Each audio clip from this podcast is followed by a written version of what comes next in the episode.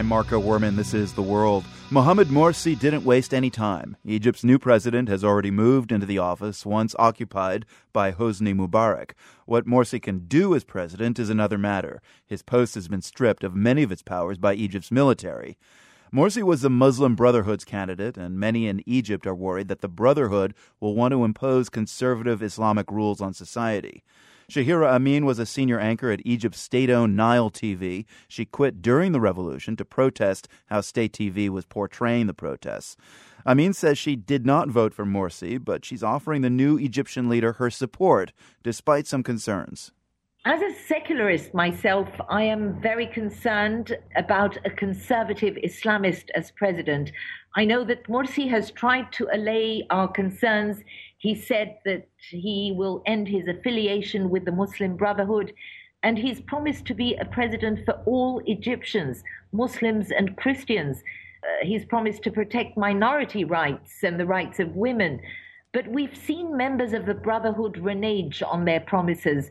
They tried to have a monopoly over the drafting of the Constitution, and they said they won't field a candidate for the presidency. What we've seen from the Islamist parliament over the year and a half justifies our concerns. They want laws giving women the right to divorce scrapped. They want to bring down uh, the marriage age of girls to 12. They want to bring back the harmful practice of female genital mutilation. So, of course, all that worries me. Right. Well, uh, that's what I was going to precisely say. I mean, do you really think Morsi's uh, vows for unity in Egypt really includes women? I really want to give him the benefit of the doubt. I think that he should be given a chance because the more we marginalize the Islamists, the more we radicalize them. I'm hoping that by integrating them into the mainstream, will allow them to reform, to become more moderate.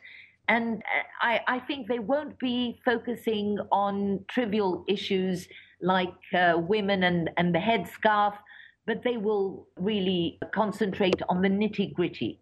You've met Morsi. You've been in meetings with him. What's his management style, and, and d- does it give you any indication of how things might progress?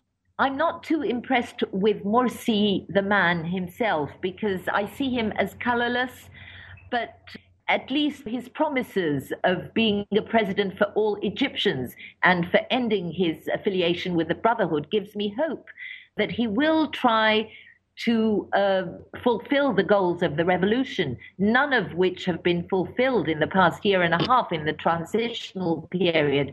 In fact, the military council has made a total mess of the transitional period. My big concern is that his hands will be tied and that they will try to continue pulling the strings. They want to shield their budget from scrutiny. They don't want to be held accountable. They say they will uh, reintroduce martial law and uh, uh, they want control over the drafting of the new constitution. So all that worries me. So I think that their plan is to create chaos for him, to try and bring him down, basically. You took a big risk, uh, Shahira Amin, when you, you resigned from Nile TV over their coverage, what you felt was disappointing coverage of the uprising last year uh, at Tahrir Square.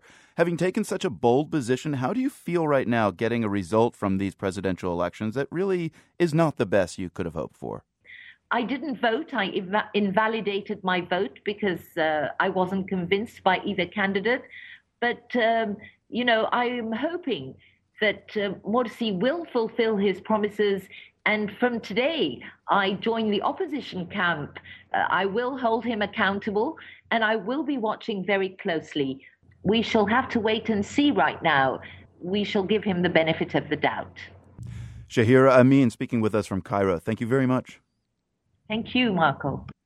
Shahira Amin was a senior anchor at Egypt's state owned Nile TV until she quit during last year's revolution. She joined us from Cairo.